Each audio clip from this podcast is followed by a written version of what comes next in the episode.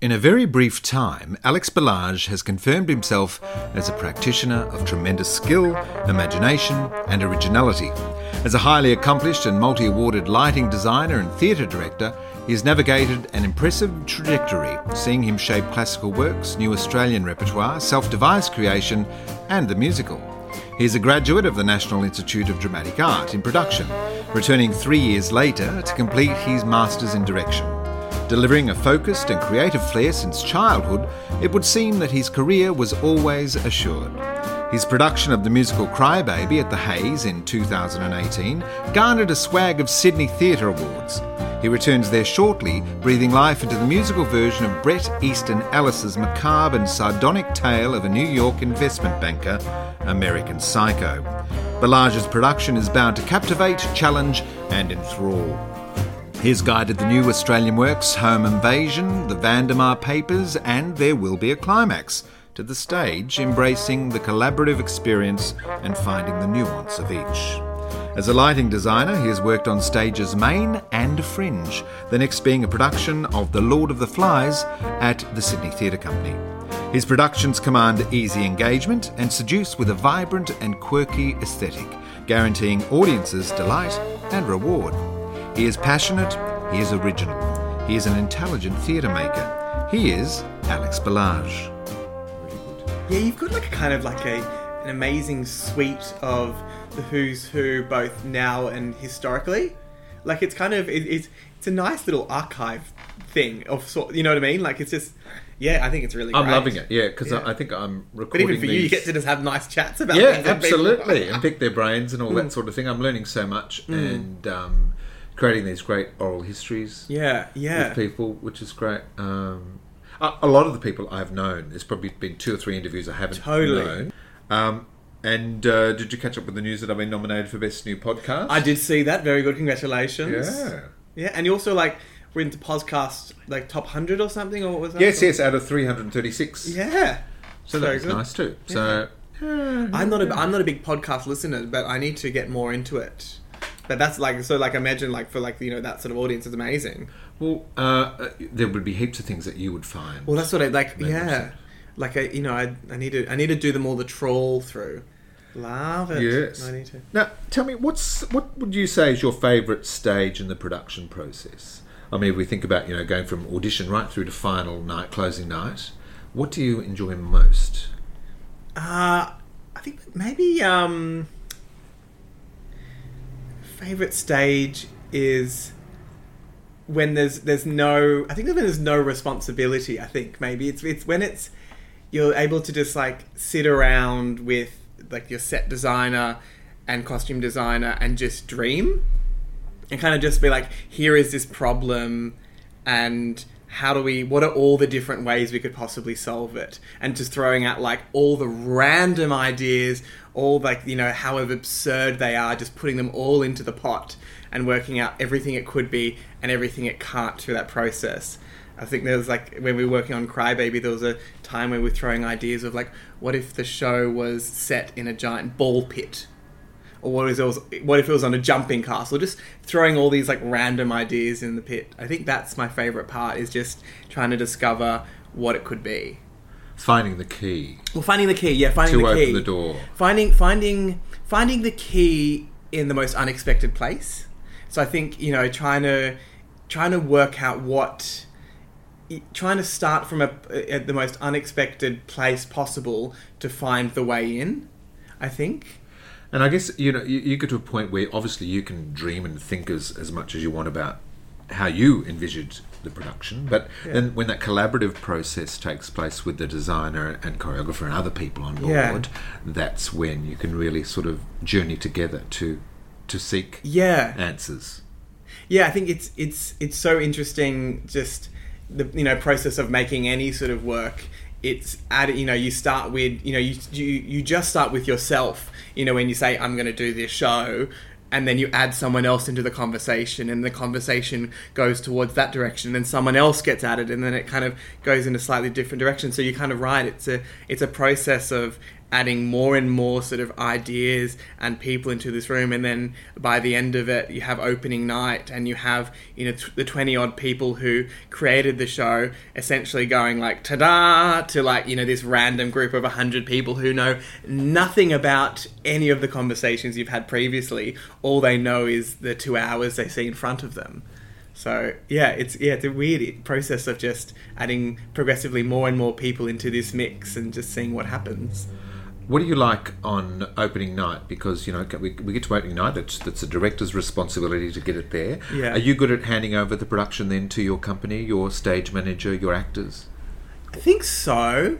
Um, I, I tend I tend to do the do the like quick dash backstage, you know, Chookas guys, and then sort of run away. But I I kind of like trying to find the most discreet corner in the foyer and just kind of trying to hide there as much as I can before the show because I don't I and then and then I don't really like being present uh, until after the show because I yeah I just like I don't I don't like influencing. You know what I mean? I think it's I think theatre succeeds most when you kind of are able to sort of step away from it. Um, but in terms of like giving notes, I'm I mean it's a living, breathing thing. So I think you know. Uh, it's important to like c- come back a few times throughout the process to sort of check check in not to sort of change anything, but just to sort of remind that this is the thing we've kind of created and don't go down that tangent. And I think, you know, when you're dealing with comedy, you know, something might happen one night, which, the, you know, the cast discovers which you need to sort of come back and have the conversation where you're like, does this work or does this distract from what we're trying to do? Yeah. It's a funny relationship, isn't it? Um, Yeah. Actors and directors, you know, Yeah. it's, it's almost parental because we, we, we don't want them after opening. We don't want them hanging around too much. We don't want to see the directors Yeah. popping back all the time, but we do still crave that. Uh, appearance every now and then, just for reassurance Totally. and for the feedback. yeah, it's, it's interesting the sort of the the times when you tell the actors you're going to be in tonight and so versus the times where you don't tell the actors you're going to be in tonight and you kind of hide in the back. You know not like completely unintentionally you just like you just you know happen to be available and you just sort of da- dash in last minute. Um, but yeah it's it's a, it's a really fascinating relationship between um, yeah the director and the, and the actors you're right it's kind of like a you know don't muck up the directors in the room but I I don't I don't see it too much like that I suppose I, I, touched on then, you know, the director's a bit like a parent, but but what other roles do you do you take on when you are a director? I, I guess Yeah, I think it's being a director is kind of almost like a unqualified uh, sort of psychiatrist at some points, I suppose, or you know, or like psychologist, or you know, or something. You you you have to. I mean, there's that aspect where you have to work out how to have tricky conversations with actors to unpack really tricky issues. Um, you know, at the same time, how to navigate something which an actor might be a bit hesitant about, but trying to find the common ground between the two of you. So, yeah, there's certain times where it, feels it feels like you you're doing more more sort of emotional and um, emotional navigating uh, than um, than actually creative sort of I- I'd say um, you know uh, shaping making pictures I suppose. So yeah it is it's really fascinating because what what we are making is we are on stage in in many instances trying to simulate life to a certain extent or or to take life and extend it and expand it and explode it in different directions. And that can be you know through you know hyper realism taking you know incredible moments of human pain or tragedy or elation or you know um, you know to their nth degree or taking something you know as mundane as peeling a banana and and you know extrapolating it into a dream ballet. So we're doing you know we go to the full ends of the spectrum. Um, but yeah, it's it's this minefield of how do you how do you present these deep human emotions and desires, and how do you work with these actors to unpack them and present them in the best way, which is also safe And for the yeah, actor. support them, and support and Yes. support as well. Like you have to you have to find a way that supports, but also you know helps you say what you're trying to say as a as a group and a company. I mean, there's that there's that aspect, and then there's also also the um you know the deeply organizational aspect where you know you feel like you're you know running a a, a company or you know or like you're you know having to sort of work out you know the schedulings and make sure you tick that tick that you know and navigating this sort of this uh, process of needing to solve this problem here. How much time do we have to do this? So it kind of is this weird gamut of all these different roles in life and all these different conversations and occupations melded into this weird thing i suppose Are, are you um, good at the organisational aspect? I think I hope so. I I used to be. I was. I trained um, back uh, before I was a director in production, so I did a bit of stage management. So sometimes potentially I do too many spreadsheets and too many uh, sort of tables and things to kind of nut out shows. So I'd say yes, there is that organizational aspect, but then at the same time, I'm a big believer in just uh, kind of intuition and kind of uh, things just finding themselves and plans just kind of things just happening as they should. Well, it's- Um, yes, it's that- yeah. finding that balance, isn't it? Because you, you do have to have yourself open to Yeah, discovering things in the rehearsal room, making the production very organic. Um, yeah. But, I think if you set up if you set up a good foundation of of structure, it gives you the ability to then Yeah. go with the flow. so that you know the bones Yeah. and the organs of the piece. Yeah. yeah. yeah. Yeah, I, would, I mean, I think, I think, yeah, you touched on something. Yeah, definitely. I'm definitely very um, specific about kind of making sure we have bones and a structure, and then because as soon as you know what your bones and what your structure is, you know what you can, you know what you're departing from or what you're aiming and what you're aiming towards. So then, if someone come, if you come up with this wacky idea or this this uh, this thought, you know whether it's supporting or whether it's propelling away from. And if it's propelling away from it, is it in a good is it a good thing for this production or is it a bad thing? So I think it's it's so integral to know what you're trying to say and what your rules are, so you know what you can break and, and what you can't. If that makes sense. Absolutely. Yeah. Um, Alex, where did you grow up? I grew up in Ashfield, in um, the inner west of Sydney. So lived in um, uh, two a two bedroom place uh, with my parents and uh, sister. And then when I was four, we moved to Croydon Park, um, which is just a little bit wester. And then um, when I went to high school, then moved to North Strathfield. So kind of, I'd say in I'd say you know yeah inner west, verging on sort of Western Sydney. Kind of, yeah, just close to the Red Rooster line. So, did you have a, an artistic bent growing up? Yes. Were you a bit of a performer or yeah, so. attention um, seeker? It's, uh, well, look, you know, it's your words, not mine. Um, so, um, when I was, uh, when about like, oh, probably between like four and 12, um, uh, I somehow convinced my dad to build like a little stage in our backyard. Yeah, um, and even and we even we even like somehow built a cubby house and we called it the studio backlot. you didn't. We did. So I had a cubby house called the Studio Backlot, and then I mean it was you know it was it was it was actually pretty amazing. He did he, he's like pretty bloody good handyman.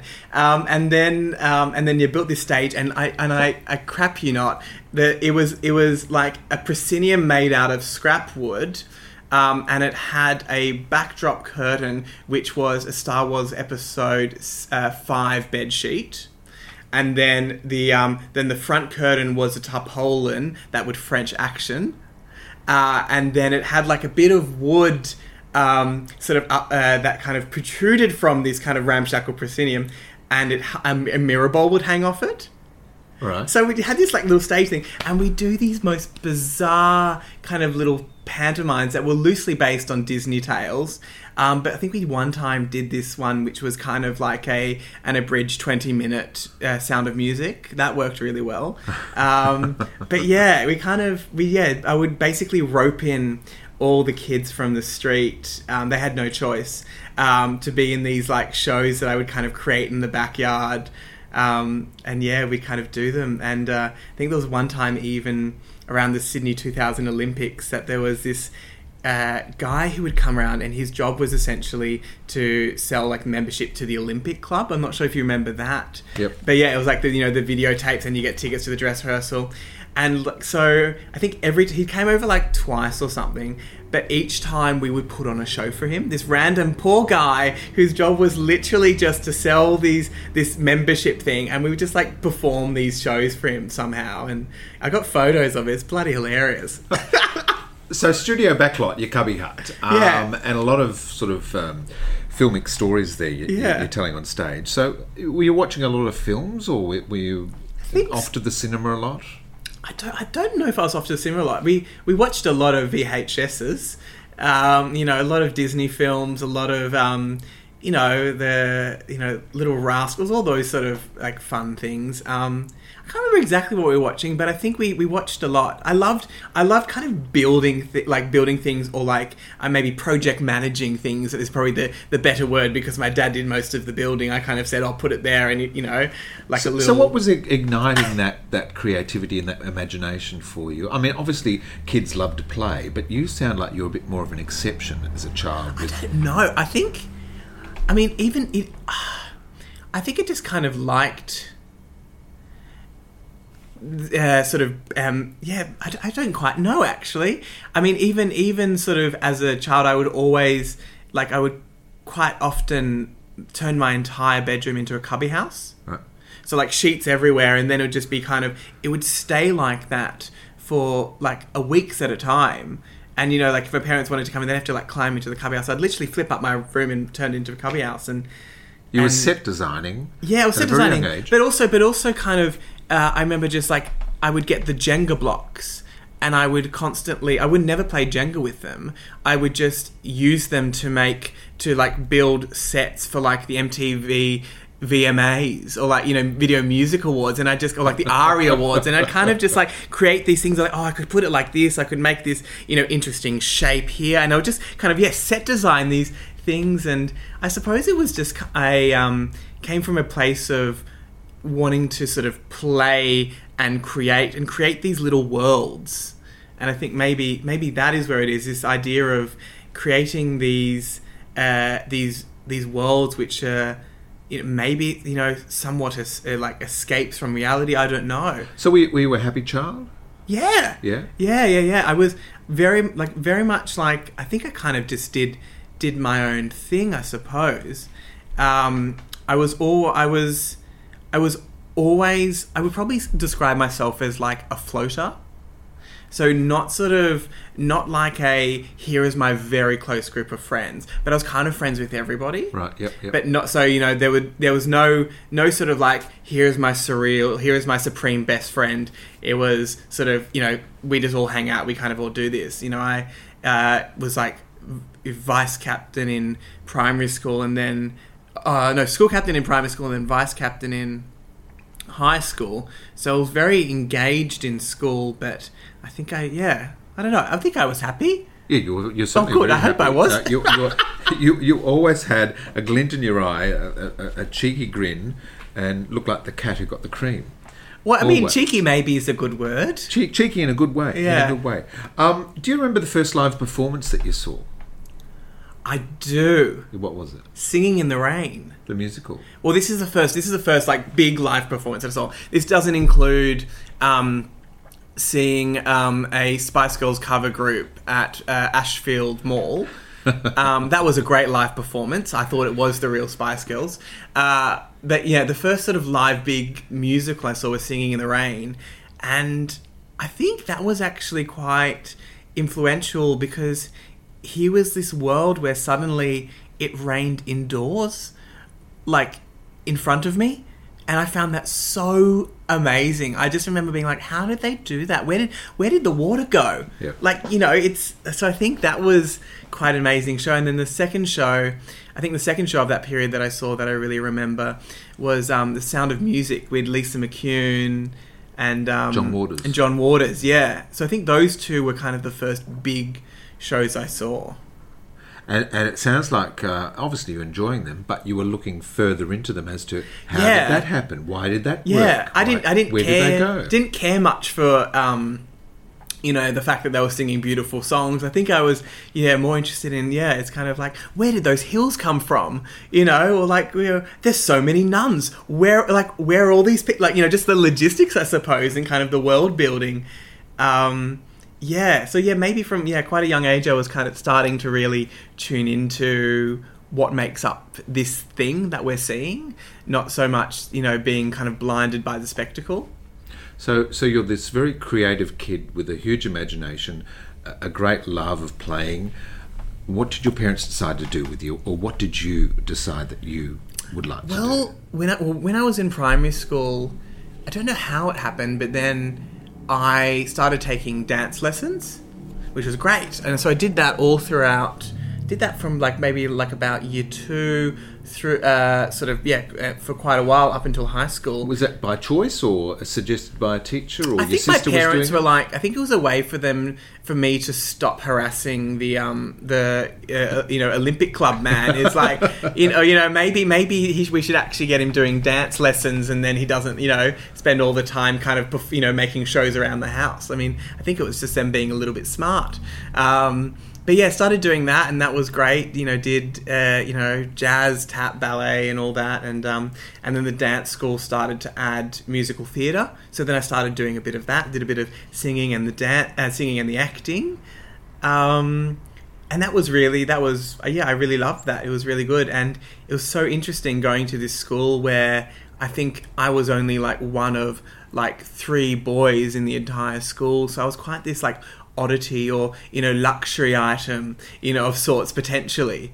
You know it's a yeah it's this this you're very much this only guy in this room of like you know 20 other girls your age. And i think there yeah there's i always find it quite funny. There's always these moments of you know uh, you'd end up being like center a downstage center. And not because of my skill by any means just because Just you know I was, just because i had to wear a different costume and it would look weird if i was you know slightly prompt side or slightly op and then I can. I can imagine you know some of the some of the other people in the room be like why is he center? Why is he downstage center? And i'm like well, i don't know just it's my costume.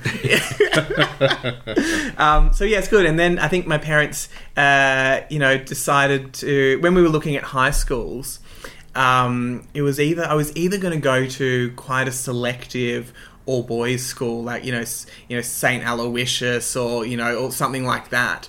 Um, but then uh, we also were looking at other options and kind of looked at uh, McDonald College, which was a performing arts high school, and um, uh, I think also uh, you know I've, s- I auditioned for dance there, and I think they saw boy dancing great, and they um and they gave me like a half scholarship to go there, which was really which was really great, and uh, and uh, meant that that was possible financially for my parents as well.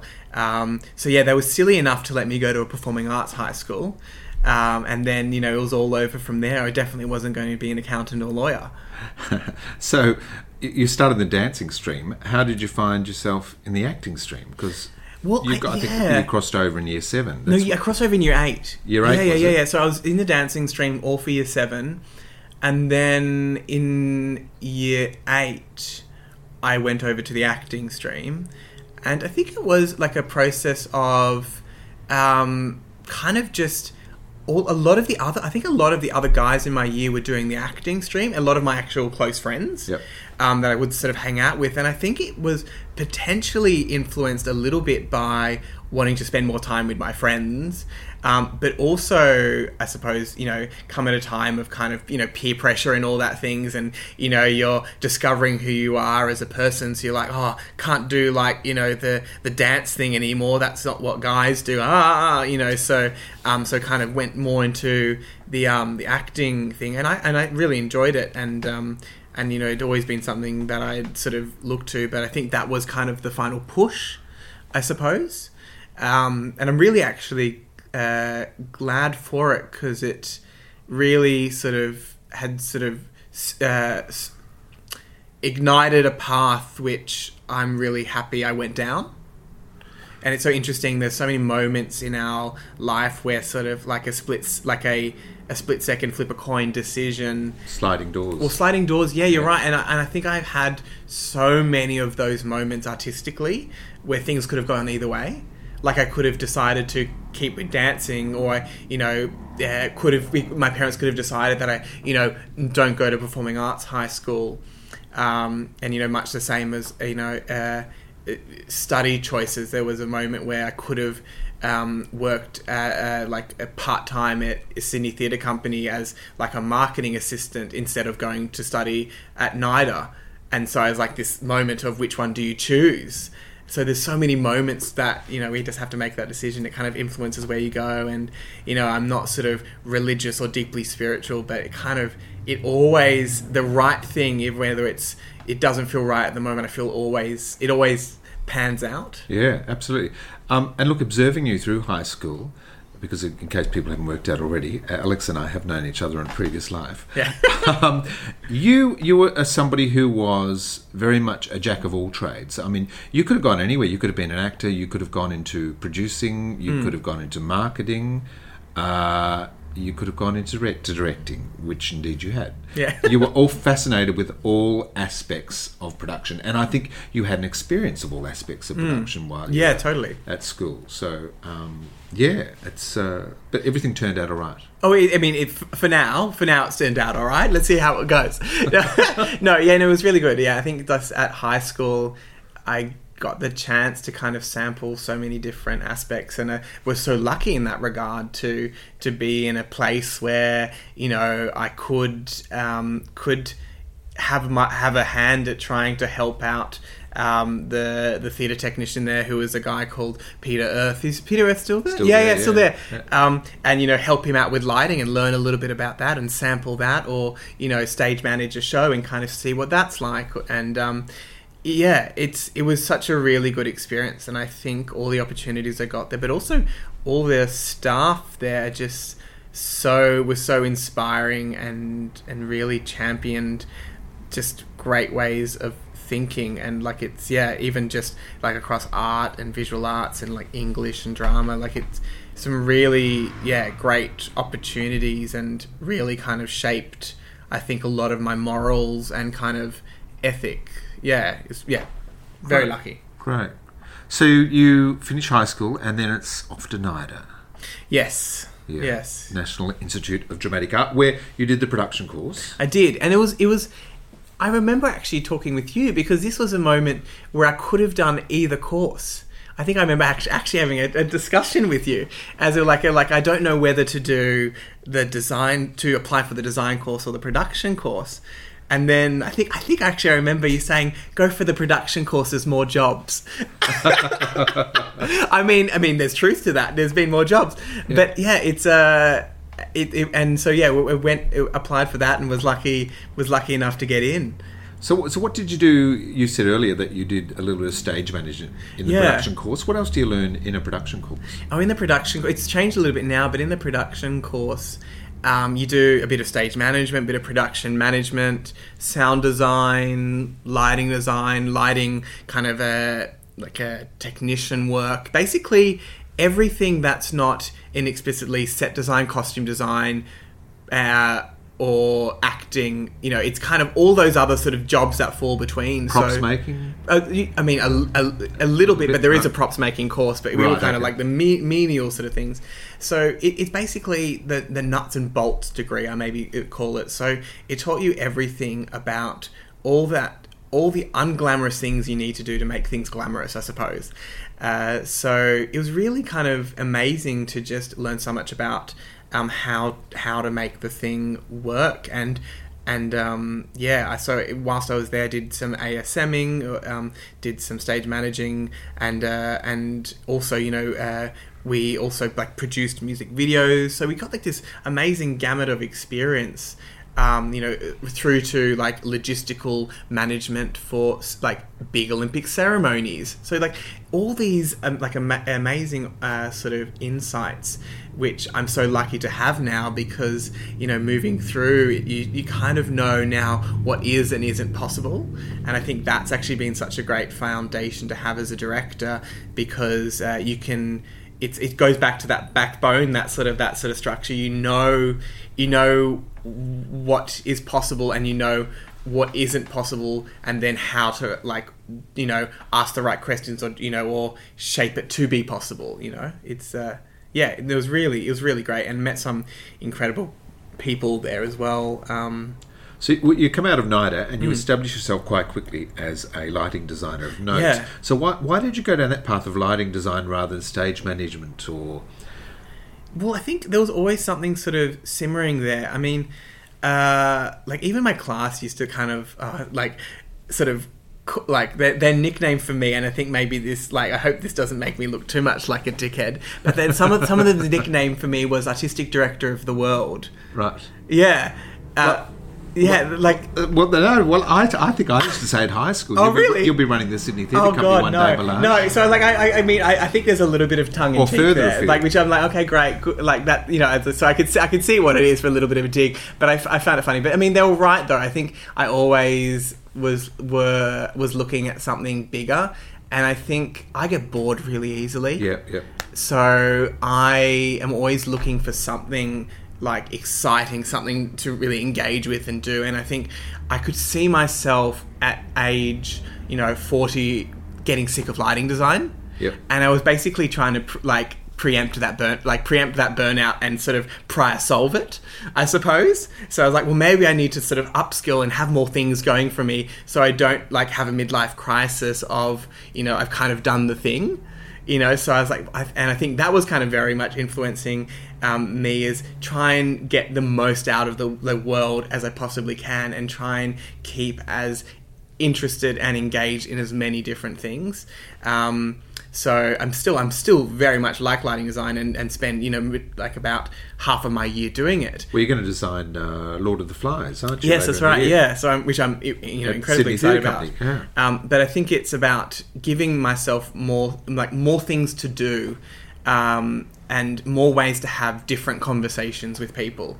Uh, and I think part of that was influenced by being a- being lucky enough to go over to the Watermill Centre in um, Long Island in New York, which was this like six week summer program where you work with about like 60 other artists and kind of just throw out your your job description or your label that you know when often you meet someone you say I'm this. We throw out that and just were a bunch of artists. Yep. and that uh, that notion really excite, excited me about being able to just make work and say hey i've got this skill. Hey i've got this skill. Hey i've got this passion. And just make things happen. And i think we're so quick in in the australian theatre industry to say this is what i do or i only do this. And it's so fascinating the amount of people that ask me so what do you prefer lighting design or directing? Or you know or so, you, so you're not doing lighting design anymore? And to which i say I do both. I do all the things. And and uh, it's uh, it's you know these are the these are the skills that i have and um, and I'll bring whatever skills I need to this project, regardless of what title get thrown to me, you know, um, on that particular production. So, how long were you out of the institution before you went back in? Oh God, I know it's a sound. It's about sounds. It sounds really um, uh, terrible when you put yeah, it that way. Like well, checked well- myself back into the institution. Well, people find so I know a lot of people find drama school quite Yeah. a traumatic experience, Yeah. but you seem to be quite happy to throw yourself back in and, well, I don't do think a I ever. Re- I don't think I've ever really. I think this year is my first year. I haven't been there. right. Yeah, it's You're bit, always there working on a Well, project was- or rehearsing or Yeah, well, I mean, I graduated in 2013 from the production course and then went back there in 2016. So it was, you know, 14, 15, two years that I wasn't there as a student.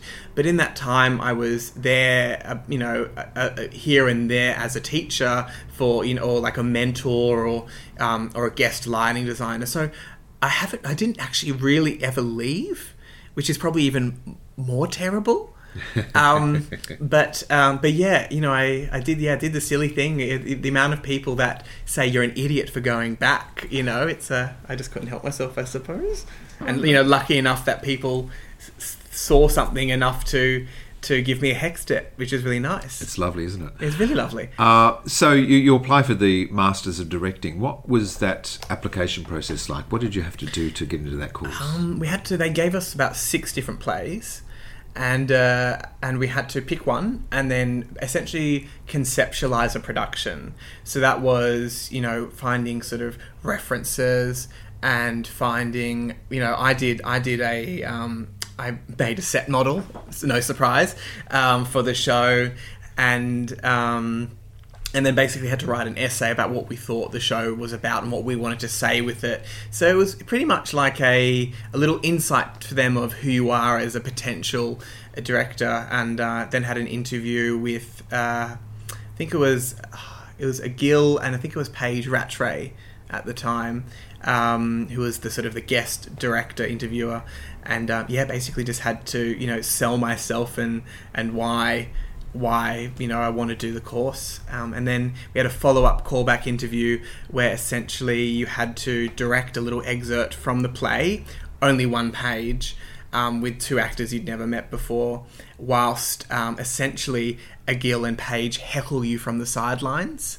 You know, kind of basically, you know, trying to sort of see uh, what um, see if you stick by your ideas or whether you take notes or if you just throw everything out the window when somebody walks in the room who says they know more than you so it's it's this yeah, this interesting battle between like sticking to your guns but also listening to advice but taking advice uh, with a grain of salt yeah. so it's a really it was I mean it was like probably like one of the most intense 40 minutes you know of um as a director, like okay. being heckled whilst you learn to direct. But I mean, it was. I mean, you can definitely. Yeah, I think it's definitely like a trial by fire of sorts. Confirming yourself as the captain of the ship. Yeah, it's but yeah, it was bizarre. It was a bizarre experience, and I'd kind of been tipped off about it by a few people who um who had previously done the course and they said don't take anything personally. Like you know they're meant to they're meant to rattle you. And you know following that moment you know once I got in you know Egil and Paige you know the most lovely eh, they're so lovely and so like they care so much about um, young artists. So you know, it was all this act they do to bring out the best in you. Oh, well, I'm sure there's yeah. some aspiring young directors listening who yes. will be very grateful for that. Oh, good. Uh, oh, there's a inside tip, information. now, I saw your very fabulous graduation piece. There will be a climax. Oh, a play with uh, no words at all. Um, and on the professional production, well you uh, then uh, sort of had a season at the old Fitz, yeah, didn't yeah, you? You said, For me, my interest is in work with scenography at the forefront because that is a skill set I have. But the bigger reason is that you don't always need words to express what you want to say. You can say so much with light, with sound, with the relationship of six humans in a small space. How do you tell a story without words? True, I forgot I said that. Um, I mean, yeah, I, I, I, very much stick by that though. Um, well, I mean, this show in particular uh, was a quite a unique piece. Um, and uh, something that I created with both the cast and um, and dramaturg um, Alexander Lee Re- uh, Rikas, um, and it was a really, really actually quite a, um, I think quite a personal uh, piece. I, I had kind of uh, been sitting on this idea from like uh, essentially the first couple of months of study at um, at, NIDA doing the directing course, and it kind of just evolved into you know what it, what you saw on stage. But to answer your question about how do you tell a story with six people on stage, I think it comes without down, any words. Without any words. Well, I think it comes down to the notion of what we define theatre as, and I think you know there is this. I think this fascination that theatre needs to be a play um, to which I I, did, I actually detest that idea. I think a play can be a piece of theatre, but I don't think a theatre is a theatre is a play. Um, and I think uh, some of the most profound pieces of theatre I've seen uh, have no words or have no play script that you can buy in the foyer for 10 bucks after. Not to discredit the work of playwrights by any means, but just to say that there is so much more to, you know, the potential of the art form. And what I um, what I tried to do with this work is is we had a very clear thing that we were trying to communicate a conversation we were really trying to have with the audience um, about notions of satisfaction, of notions of trying to connect, trying to get something, but the inability to um, to be fulfilled, I suppose. And it seemed so right that in to deprive the audience of the satisfaction of the spoken word um, in this regards, and that was something that we set out to the very beginning. That you know, let's let's not give them a, a single word and um, and instead they just have to observe these people suffering on this revolve as it spins around for the entire show. So you know to throw them in this world, and we played around. We played around with you know when we were developing of um, we're trying to bring language into it, um, but it just did not feel right. Um, so it ended up having no words as a result. So uh, just just recap on what it was about. It was uh, Yeah, six it characters was six- on six- a turntable. Well, I, I the the kind of the little the kind of uh, sort of uh, phrase I like to describe it as an assorted few believe they are stuck in a revolve that spins for the entire show. So that that's basically basically the the idea of you know being yeah stuck in this thing and having no idea how you got here and then having to work out what do you do next and throughout the course of the show various objects fell from the sky and these um, figures, I suppose, had to figure out what these objects meant. Were they ways of escaping? Did they were they way, ways of buying time? Were they meant to escape? You know, so it's all these existential questions. And I mean, one of the big influences for me is the work of Bertolt Brecht and um, and also Samuel Beckett. And I think this piece in particular, I was looking at, um, you know, uh, Beckett's Act Without Words two, I think it was, and trying to you know look at these existential questions of you know what does it mean to be satisfied and what does it also mean to be here and present and trying to unpack all those notions I picked up on a, a phrase there that you used, an assorted few, Oh, which yes. is, of course, is the name of your uh, theatre Yes. company. so, so where did that come from? Uh, uh, uh, you named the theatre company after your description of no no, well, no no we, we I named the theatre company before the description but then we had to find a way to describe the group of people without saying the number of people or giving any characteristics to them in, in, in like in marketing collateral for the show. And then we're like well the only way that like an assorted few actually makes sense. Oh crap. So then it actually the, we actually put that in and i think it's quite fitting that the show was produced by an assorted few and uh, you know that was in there. But it was completely unintentional. It was just like this is actually the phrase. And and i mean that, the reason i went for an assorted few um, is because I, I kind of detest the idea of like people who say like I test the idea of being an artistic director of a small like you know indie theater company when you're just like the sole person who runs it. Yes, You know, I just think that's a bit naff. Yeah. Um, so I you know wanted to create a producing company which was this kind of anonymous kind of uh, entity um, which summarized, I suppose, the work ethic of like things will be made. We'll make an assorted few things. Things will be made, and assorted few people will make them. Um, you know, so each time there'll be a, a various different people who will jump on ship and make the show, and will make something different. And you know, it.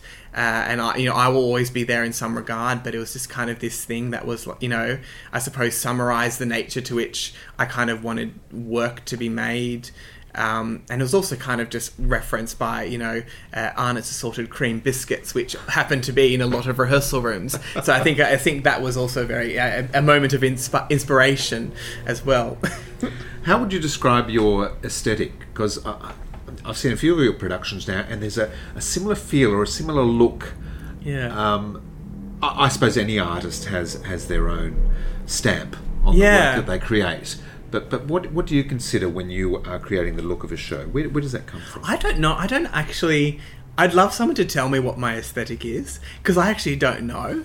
Um, I think uh, I think I just I'm gravitated to what I think is right for the show um, to sort of do what it needs to do and take it where it needs to go. I mean, but it just so happens that maybe the shows I've kind of chosen recently are thematically and and, uh, and p- the the aesthetic potential are very similar. Is there a, a lot of characters that, that seem to be clown-like? Yeah. I, I, I think that's what I'm I'm putting my finger on too. Well, I mean, I. I'm, I'm not talking about the clown, of course, with an orange no, totally. and a red nose. I mean, but- I'm. I mean, you you could probably draw upon a thing like I'm very fascinated by facades, um, and the facades we put up for different audiences, and uh, I think that uh, yeah, when I when I make work, it's what uh, often the conversations I'll have with actors is um, is there is this does this character have a facade? Um, and what is their facade? What are they hiding? You know and so i'm very much interested in the masks we put on. Um, and i think uh, you know in in and yeah and why we put on these masks why we put why we perform these ideas. And i think that comes down to this this uh, exploration of the authentic self and the inauthentic self. Um, so yeah it just so happens that a lot of the a lot of works i've kind of directed there are quite a few masks going on uh, and being held by a few characters. And those masks sometimes uh, have quite camp or quite heightened influences based on what they're trying to hide, I suppose. You've directed a few new Australian works, Home Invasion, Yeah. the Vandermeer Papers. Is that is new works a, a place where a lot of young directors get to cut their teeth? It's interesting because it's. I think it is. I think it is definitely on an independent level because uh, you know there you often you find you find a new like unproduced Australian play written by you know someone else in the industry and you get really excited about it. So I think a lot of um, a lot of I know my peers and colleagues find great success in interrogating new Australian works and and mean you know you know purely for the the contemporary conversations they're having, but also for the way they play with form. Um, and uh, yeah, so I think we, we tend to cut our teeth a lot uh, there. But I think when it comes to a main stage, I mean, the often the norm, the, the sort of the thought was, you know, cut you you cut your teeth by doing a radical adaptation of a classic. But I don't know if that's so relevant anymore. I think we're I think we're getting better at actually, um, you know, uh, getting young d- directors to come through with young, incredible playwrights. And I think we're we're getting uh, more aware of forging those relationships between playwright and director, and I think that's so that's so integral to you know a good theatre culture is is uh, is yeah playwrights and directors finding finding their matches and then main stage companies acknowledging those matches and and giving them the platform to further develop their crafts. And I guess you know it- it- we look back at Australian theatre history, and you know a young Jim Sharman and, and Neil Armfield doing the works of Patrick White. Yeah, of course. Yeah, Yeah. yeah. You know, and then yeah, just kind of seeing it through, and I think you know, I've I'm a, a massive fan of um, a, a writer who's based in Melbourne called Christopher Bryant, who wrote Home Invasion, and he's like sent me like about like he's currently I've currently got about like five plays of his unproduced in my inbox, and I'm just like trying to find a way to put them up because you know it's uh, yeah, there's some really exciting uh, work's been written, and I think what excites me the most is when um, you know young uh, new Australian playwrights or just Australian playwrights in general write plays that. Uh, really prove that they should be a piece of theatre and not a film, and I think you know the more we really uh, test what is possible um, and what can only be done theatrically, instead of putting a film script on stage that should actually be a film, the better. Do you harbour a desire to direct film one day?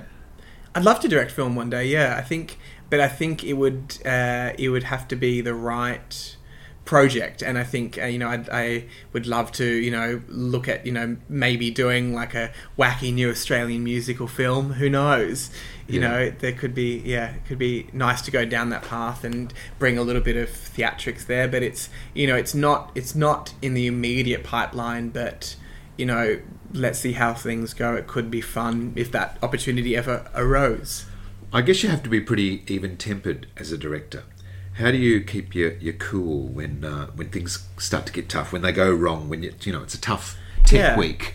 Yeah, I think, I think, I think one of the most important things is empathy, um, and that's something that I think there there should be more of, and there can be more of in in theatre. I mean, you know, like theatre is such a strange beast. You know, you have like you know often like for example, American Psycho will bump in on Monday, and then we'll the cast will be in on uh, Wednesday, and then we'll have first audience on Friday. Wow. So here is like this bizarre scenario where you're working humans from you know 9 a.m. to 11 p.m. for these five days, and by the end of this week, you have to have created this entire new world that that spits out something like a machine perfectly for more than two hours when the, when just five days ago there was a blank black stage. Like that's crazy what we do. Um, so you know, there's so certain times where it's so stressful, and you're dealing with completely unrealistic deadlines and expectations. But you know, there is so few few money and so few venues available. But that's just the context we work in. So. I think empathy goes a long way in terms of understanding that this is the bizarre thing we're doing, and you, we are all working so hard, and you've all you, we've all got our own you know baggage and our own stuff that we're trying to work through personally.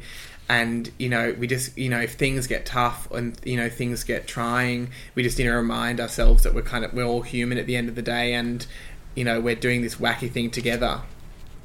Do you like musicals? I don't know if I do.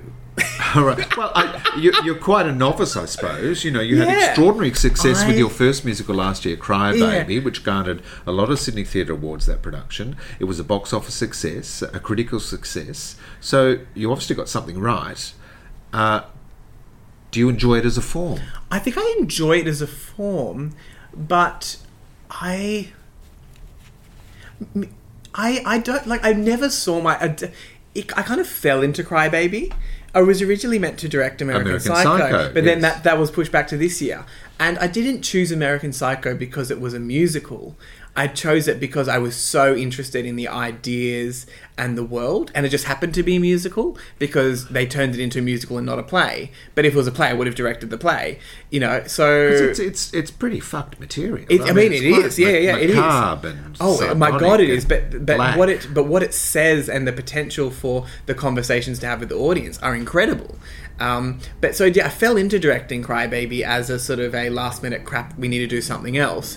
Um, and uh, so yeah, so I did. I never saw myself directing musicals, but that was actually a really enjoyable experience. But look, I'm not hanging in the wings waiting to direct my, you know, production of Wicked or Les Miserables. I couldn't think of anything worse. But you'll be set up for life. No, I just don't want to. I just Ka-ching, have no. ka-ching. No, I just I, I don't. I'm not a, like a bucket list musical theatre director. Like I'm not like oh I need to do my I need to do my Sound of Music. I need to do my Hamilton. Like I need, like I don't like I'm I'm not kind of into that. I'm Have you got CDs at home, cast recordings No. that you bought? You, No. You've never bought a cast recording. I've never bought a cast recording. Oh. no, but um, but I mean, I like, I really appreciate the like the art form and the skill.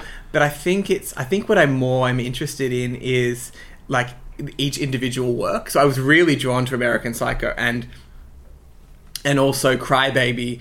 Um, but yeah, but like I But don't th- know. I think you were rather than looking at it as a musical, you look at it as as a text. yeah, I And what at do I it- need to serve yeah. this production? Exactly, and it just so happens that the best way to have this conversation and serve this this world is through song as well and dance as well. And I think it, you know, American Psycho.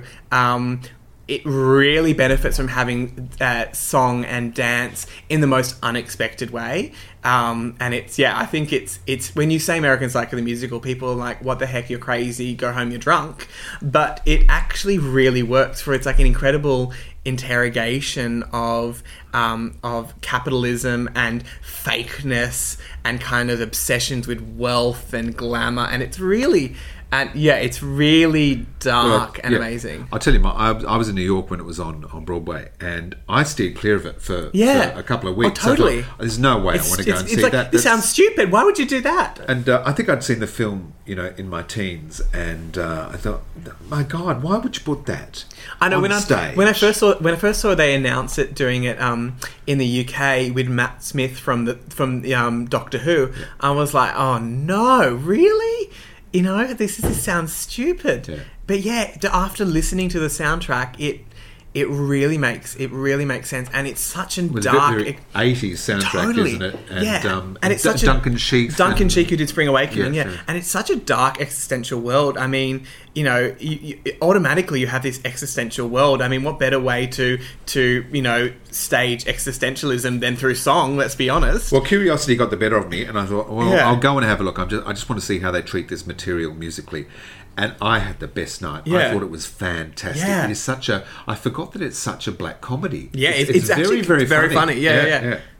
Um, so yeah, no, it's it's it's this beautiful. I mean, Act One is like it's almost it, it's it's so funny in like the most irreverent way that really push, pushes buttons. It's I, I call it pitch black comedy, um, and then it kind of goes in this direction, which is very unexpected. It kind of almost it promises you it promises you the film, it gives you the film, but then it takes you where you would not you would yeah where you had no idea you were going to go.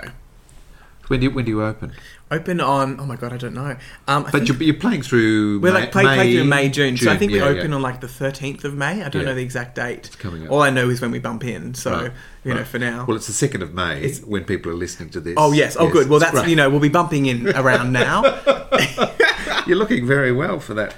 Um, you talked about Bertolt Brecht and uh, Samuel Beckett. Who are other artists that inspire you? ah. Oh. Um. I'd say.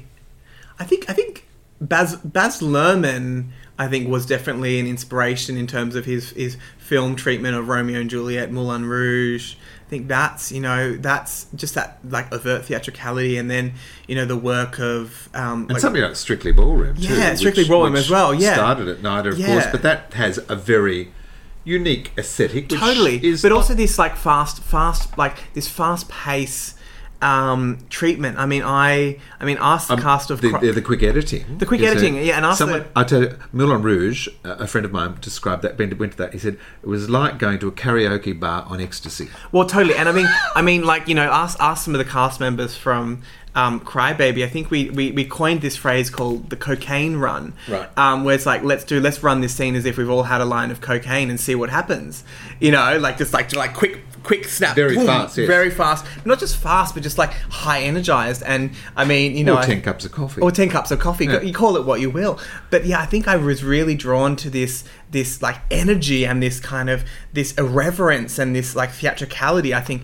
that you know that's been really influential but then also the work of like robert wilson for example and his you know synthesis of light and design and kind of staging is so refined and and incredible but also so playful you know it's yeah so i think those are some kind of key references but i think you know other than that it's it's a hodgepodge of things from all over that you know i, I can't really specify i suppose yeah. Do you uh, do you read reviews?